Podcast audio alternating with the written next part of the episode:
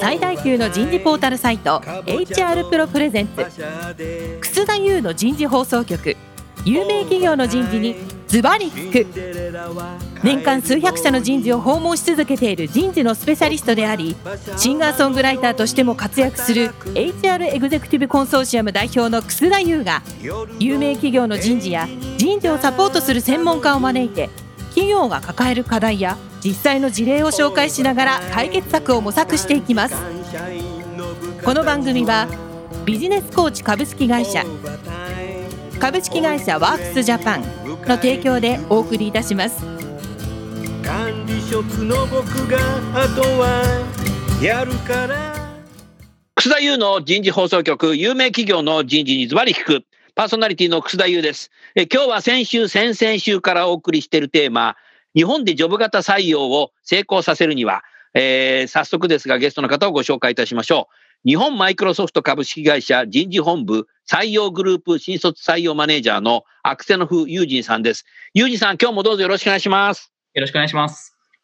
続きまして、株式会社ワークスジャパン人材ソリューション事業本部 IT ソリューション部コンサルティング2課課長の坂舞子さんです。坂さん、今日もどうぞよろしくお願いします。よろしくお願いいたします。さあ、今日のテーマは、ジョブ型で入社した社員の活躍。先週、先々週はどちらかというとね、えー採用ということで、えーインターンシップから始まって、前工程だったと思いますけど、今日は入社した後、活躍してるか、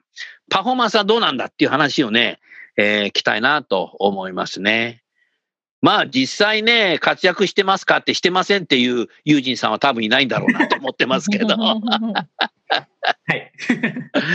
友人さんでもさ、それだけインターンシップやって現場の方も熱くてさ、メンターもずっとやってるっていうことはさ、活躍しないっていうよりも活躍しない方がおかしいなっていうふうに思ったけど、実際さ、なんていうかさ、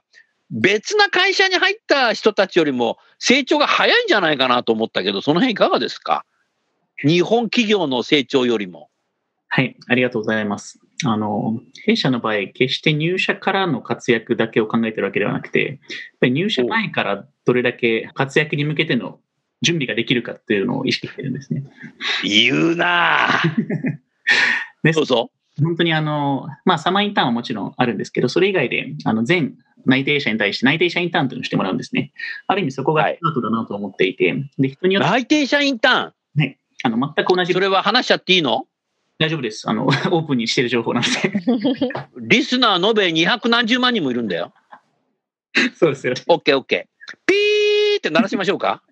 大丈夫？大丈夫です。大丈夫です。じゃあ、どうぞ。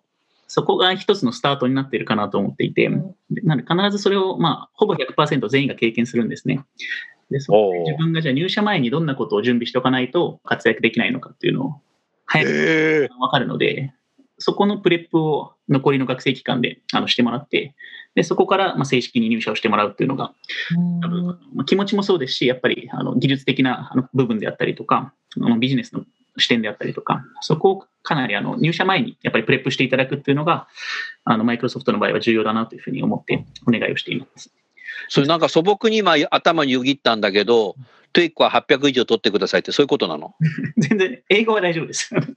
英語大丈夫なの？で求めないです。はい。でもさ、僕品川のマイクロソフトよく行くし、もっと昔は新宿にあった頃もよく行くし、もっと昔は初台にあった頃もよく行ってたけど、相当昔のこと言ってるけど、結構さ、い今の品川になってからさ、エレベーターの中で英語で喋ってる人結構いるけど、うん英語圏の人なんだろうけど、英語喋れなくてもいいの、日本マイクロソフトって。弊社はあのそこのハードルは全く設けてないんですよ。あのこればかりはじ。ゃあアメリカ、英語圏の人たちは日本語喋れるの？喋らない人もいるんだ。えーとですね、職種によりますが、やっぱりあの、うん9割方喋りますね。あの私みたいにあの日本語もあのできる人が多い。ああ、私みたいにあなたもそうだね。へえ。あ、そうなんだ。意外だね、坂さんね。もう全部英語でお話しされてるのかなとか思いました。全然です。うん。うん。初めて知った。うんみんな今日リスナーがなんかね、ひっくり返っちゃったんじゃないの？あの日本マイクロソフトですから、あくまでも。あ、そうか。日本日本マイクロソフトね。日本のお客さんがやっぱりうん多いので、あのああ、そうか。クライアントは日本企業だからね。なので、なるほど英語って。ちょっと話戻しますと、えーどんなことをプレップしてほしいのかは、やっぱりあの技術のところですね、あのまあ、そもそもの技術の中身であったりとか、あとは製品情報ですね、こういったものをあのできるだけ、まあ、まずはインターン期間中にある程度覚えてもらって、でそれをその後の期間であの、まあ、自分の中でいろいろ落とし込んで考えてもらうっていうのが、やっぱり入社前に全員にお願いしていることです。うんこれがスタートですねそう。すると、坂さん、かなり独学意欲が高くないとできないね。そうですね。なかなか、なんかその成長に、まあ、貪欲になるようなその評価の仕組みとか関わり方っていうのを前回もお話をお伺いしたと思うんですけど、うん。そんな中でも、でもくすぶっちゃう社員さんって言っても一定いるじゃないですか、組織の中には。そういう人に対する、まあ、働きかけとか、逆に言うとその外資ってそういう人がいると、まあ、スパッとその評価が出てないって、あの、成果が出てないっていうところでうん、切られちゃうようなものなのか、その育成をあえてしようっていう働きかけをするのか、どういうその方向性で動くのかなってちょっと思うんですけど。Good question. あの一番は多分そうです。まずはスクリーニングの段階でそういった人かどうかをかなり綿密に見極めますね。あのおお。でそこのリスクはかなり落とした上で、やっぱり入社させてるっていうのが正直なところです。うんラーニングマインドセットって言い方をするんですけど、あのラーラーニングマインドセット。まさに日本語で言うと独学意欲だな。とても近いなと思います。ととても近い。難しい言葉はあなたはよく知ってるね。なるほど。うん。そこがまず第一歩で、で、ね入社後もそれがならないために、やっぱり2週間前に話したメンターの存在があって、あの新卒メンターがやっぱりそういう自分のやっぱりストーリーであったりとか、自分がどうしてパッションを持ってできているかっていうのをかなりあの熱く語ってくれるんですね。あのメンターに対してなので、まあ、自分もそのようになりたいっていうふうに思ってくれる人が多いので、まあ、あの私の方は火をつけるみたいな言い方をするんですけど、そこをなんとか火をつけてもらって、まあ、その独学でどんどん頑張れる人になってもらうっていうのが、やっぱり一番あの大きい仕掛けではあるかなというふうに思っています。心に火をつけるってことだね。そうです。うん。でも坂さんさ、意外と日本の伝統的な企業の経営陣は、学生は、あのー学問が本分だから、何もうちのことなんか勉強しないでさ、3月末までさ、自由に何でもやっていけないもん入社したら全部あの社内で育成してあげるからみたいなさ、あ好きなことやっとけばいいよみたいな考え方もあるけど、でもそういう人って入ってきてから自立しなかったりするので、やっぱ独学意欲って学生段階から最後のその内定をもらった後のね、入社するまでに、これとこれとこれとこれっていうのを自分の時間作って、独学して入ってくる人は入った後もいろんな製品のね、新しいものとかそういうものを自分で能動的に検索して取りに行きながら、意欲高めて、それに足りない勉強とかも自分でするようになるんじゃないかなと思ったけど、坂さんどうだろう、それ？私自身が結構その大学の時に、まあ、残りの就職するまでの期間はやっぱりもう働くまでのモラトリアムの期間じゃないんですけど、もう最後遊び切って社会人になろうみたいなところをちょっと思ってしまったところがあるんですけどうん。そうじゃないんでしょうね多分もっと働くっていうのが身近なものだったり日常だったりするっていうのが、まあ、海外の中では根付いていてなんかそのどっかで切り替わるものじゃないからそれができるのかなっていうのもちょっと思ったりはしました。なんか日本ってもう社会人になっちゃったらそこから仕事に なんか埋もれちゃうじゃないですけどなんかちょっとそこがワクワクしないフィールドになっちゃってる部分もちょっとあるなと思ってなんか早く働きたいってワクワクしてれば学問とも別に両立もできますしその辺が結構そもそもなんていうんですかね、ジョブ型に向かっていく人との思考性の違いが出ちゃってるのかなと思います。うん。そうするとね、今の坂さんの発言が重要で、うん。あの、ユージンさん、そのマイクロソフトでジョブ型する人っていうのは、会社のジョブもきちっと成果を出さなきゃいけないし、MS なんか次から次と新しいテクノロジーでサービス、製品もバージョンアップしてくるし、それも独学でも自分で勉強していかなきゃいけないし、いつ休んでんの？そうですね。あの、無駄な業務を徹底的に省いているっていうのが私の中ではうん正直思っています。無駄な業務を徹底的に省く。意外と人間って無駄だと思ってない人が多いんじゃない そうですね。すいません。多分会社さんによっては怒られちゃうと思うんですけど、うん。あの、ほうれん草ってすごい無駄だなと思うんですよね。ほうれん草。はい。ポパイが食べるやつね。あ、そうじゃなくて、報告連絡相談ね。はいほうれん草無駄。確かに、ほうれん草って無駄だけどな。あれは、あのそれができない人に教えるためには必要だと思うんですけどうん、それをああ、できない人にね。すごい、あの、そんなに時間かかるのってやっぱり思ってしまうんですよね。うんうんそれはだから、ほうれん草いらないっていうことは、権限以上されてるっていうことだよね。はい。まさにそれもあのセットでついてくるかなというふうに思います。うん。やっぱ坂さん、権限以上されてるっていうのはね、リーダーになれるんだよな。うん権限以上されてないとさ、なんかね、リーダーになれないよね。うん。だからいろんなことがうまくできてるね。うんうん。そうすると、ユージンさんももう権限以上されていて、こう自分で無駄な仕事をやらずにやるから、意外と勉強もしながら、昨年より今年はもっといい採用のこと仕方をしようとか、いろんな考える、デザインする時間もあるし、うんとは言いながら、プライベートはプライベートでしっかり時間取ってやってる。そうですね。おっしゃる通りです。うん。そういう働き方をしないから日本人はやっぱ生産性低いんだろうな。うん、今日はやっぱジョブ型なんだけど、生産性にもかなりジョブ型っていうのは貢献するんだなっていうのが、ちょっと坂さん紐づきそうだね。そうですね。なんかやっぱり会社の中の自分の役割がすごく明確なんだろうなと思いますね。なんか自分一人がサボっちゃっても会社に影響しないとか、自分一人が頑張っても評価されないっていうことが結局、なんかやっぱり発揮できないことにつながってきちゃうと思うので、うん。なんかそこがはっきりしてるのは分かりやすく働けるのかなと思いますね。うんなるほど。うん。そうすると、ユージンさんはもう4年前から新卒採用されていて、もう入社して26歳ぐらいになってきた人たちもいるわけでしょ？そうですね。はい。そういう人たちとたまに、まあ今は会社なかなか行けないけど、オフィスですれ違ったりしたとき、なんか嬉しいよね。頑張ってんだろうなと思うと。そうですね。ついつい探しちゃいますね。探しちゃう？おーなんか新卒で入る方と、その中途で入ってこられる方の何か明確な差みたいなものを感じることってありますか？なんかそのいい意味でも悪い意味でも。はい。あの、一概には言えないんですけど、やっぱり中東は本当にその仕事をやってもらうために採用しているので、うんその次のキャリアっていうのが、まあ本当に人によると思うんですけど、考えづらい人も出てくるんですね。うんピンポイントでその仕事をするためっていうふうにやってるんで。新卒の場合はかなりそこを広めに最初に設定しているので、あのキャリア移動がししやすい。まあ、本人のモチベーションが高いっていうのもあるんですけど、なんで長期的に見るとやっぱり新卒の方がまあいろんなポジションを経験して、長く会社に残ってくれてるなというふうに感じますね。うん今日の活躍は後工程なので、そうすると MS では何か社内にそういうオープンポジションみたいのがあるんですか？あの、全部、あの、常にあの見られるサイトがございます。ああ、そうすると新入社員で入ってきた人はそれ自分でエントリーするそれとも何かメンターとか上司と話し合いながら他にジョブチェンジしたりいろんなことしていくの？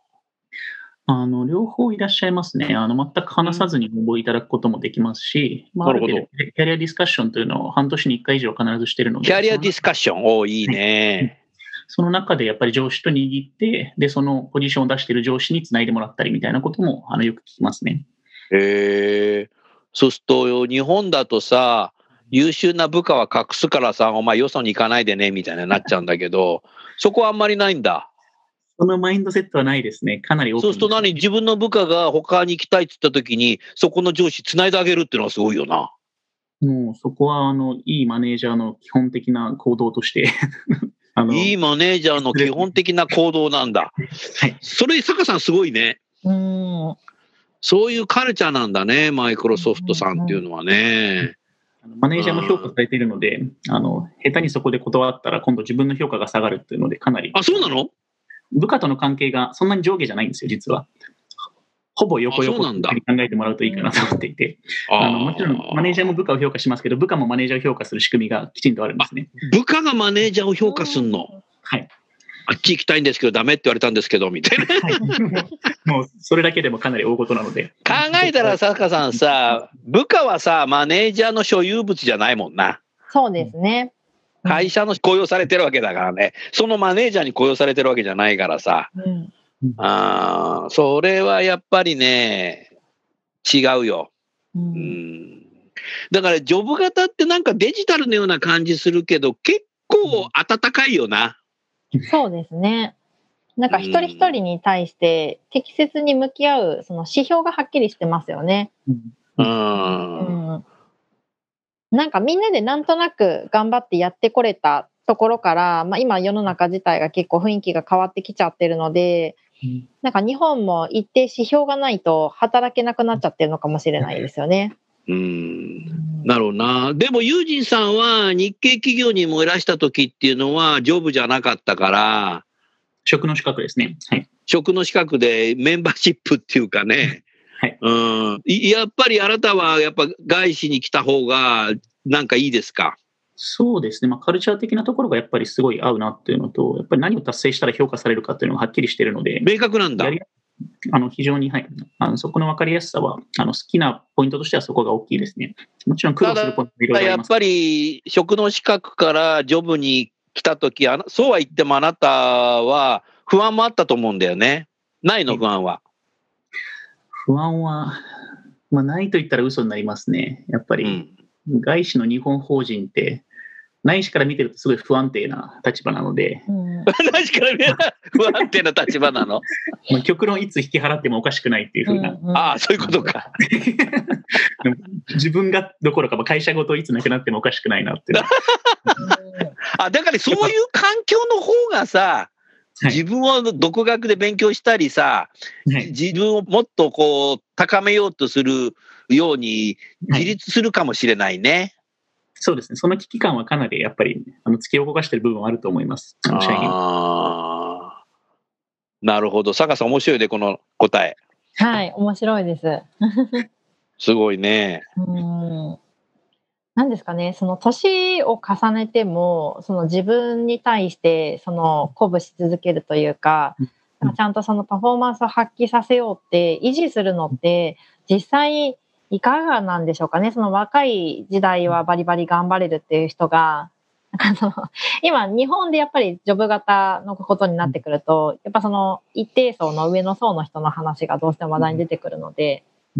なんかそういうところはちょっと気になりますね。最後に、じゃあ、坂さん、ユージーさんに、今日のこのジョブ型で入社した社員の活躍のところでご質問ございますか？そうですね。まあ、この新卒採用っていうもの自体を、まあ、やって、その入ってくる、そのサイクルといいますか、まあ、回していての、もう最大のメリットとしては、どのあたりになりますか？その、あえて新卒採用を日本でやることのっていうのと、まあ、活躍させていくところにあたってのっていう。そうですね。あの、大きく言うと、やっぱり将来の幹部人材を育てるための強力なパイプラインだろうなというふうには思っていて、で、それが多分この、まあ、毎年5、60人取るんですけど、この中には必ず眠ってるんだろうなと思うんですね。おー将来の幹部を採用してるわけだ。はい。あそれはすごいね。うんでもさ、今の坂さんの質問重要でさ、あなた1回目にアメリカ引きとかって言ってたけどさ、シアトルあたりから見るとさ、あんな学生で新卒？みたいな。うん新卒なんてアメリカの英語にないよみたいな。言葉ないよみたいな。それなかったんですか？そうですね。あの、アメリカも実はビジネス系は確かにほとんど中途なんですけど、あの、エンジニアってほとんど新卒なんですよ。アメリカはエンジニアでも新卒なの？むしろあの新卒で一番いい人をどれだけ取れるかっていうのが会社の競争力に関わってきていて、ああ、坂さん意外とさ、アメリカの会社って新卒やってないって言ってるけど、うんそれは誤解だったね。うん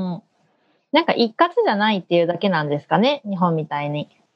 あの、やってる会社が非常に限られてるとは思います。あの、それうこそ IT のそういうもう専門性をもやっぱり身につけた人をどれだけ早く会社に囲い込めるかみたいなところで、うんあの弊社の場合なんかすごい力を入れてるんですけど、え。トップ校の人たちのやっぱり争奪戦というのが すごくて、まあ、うちだったら GAFA とか、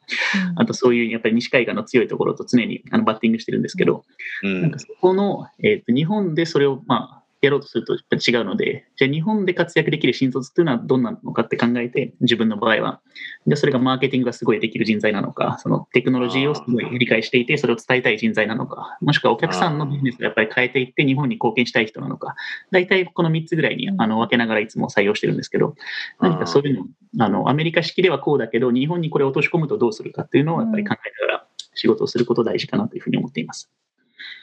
あとやっぱユージンさん、僕としてはさ、まあ日本マイクロソフトだから英語いらないんだっていうのはよくわかるけども、新卒で日本マイクロソフトに入った人がやがてさ、シアトルで仕事をするとか、まあシアトルが本国だとすると、また別のヨーロッパのね、さっきのとか行くとか、または南半球のオーストラリアのマイクロソフトで活躍するとか、なんか日本からさ、なんか世界のマイクロソフトに行って活躍するっていうさ、なんかそういうパイプラインもあるといいなと思ったな。うんうん、そうですね、まあ、新卒もなんだかんだ言って半分ぐらい海外経験がある人であったりとか、まあ、外国人含めてあの採用しているので、そういった方々って、やっぱりキャリアのどっかの段階であの海外を経験したいっていうふうに入社していただくっていうのは事実としてございます。そこは日本と全く一緒で、現地にあるオープンポジションに対して応募して、でも片道切符で行ってもらってるっていうのが現状なんですけど、まあ、それはそれであのキャリアのやっぱり発展のためには絶対に今後も必要になってくるんだろうなと思います。で、さらに付け加えて言うと、そのリテンションということを考えたときに、日本マイクロソフトの新入社員が入社して3年から5年ぐらいの間に、シアトルにその trainee で行くとかさ、うん、半年ね。はい、今なかなかあのアメリカはちょっと ビザが出ないからあれなんだけど、はい、バンクーバーでもいいよ。カナダ行くとかさ。何かそういう感じで、ね、 trainee 出すぐらいのさ、 development っていうのもこれから必要になるかもしれないよ。そうですね。それも実は。こうなんか世界規模のマイクロソフトを語れるようなエンジニアとかさ、そういうような人を日本からこう育てていくとさ、もっとさ、あの MS のシアトルからすると日本のポテンシャルがもっと上がるんじゃないかなと思ったな。うん。はい、ありがとうございました。来週はいよいよ最終回。日本でジョブ型を導入するための課題。これを少しね、議論してみたいな。あの、日本企業にジョブ型の話をするとね、日本の人事はね、一瞬よぎる時があるんですよ。え、ジョブ型にしちゃうと、隣の人の仕事手伝わなくなるんじゃないの？そうすると何か大切な仕事を誰もやらなくなっちゃって、大事件になっちゃうんじゃないでしょうかって思う人がいるんだけど、その辺をマイクロソフトどうなのかなっていうのを 聞きたいなと思います。それでは最後にゲストの方をご紹介して番組を終わりましょう。日本マイクロソフトのユージンさん、それからワークスジャパンの坂さん。今日もどうもありがとうございました。ありがとうございます。ありがとうございました。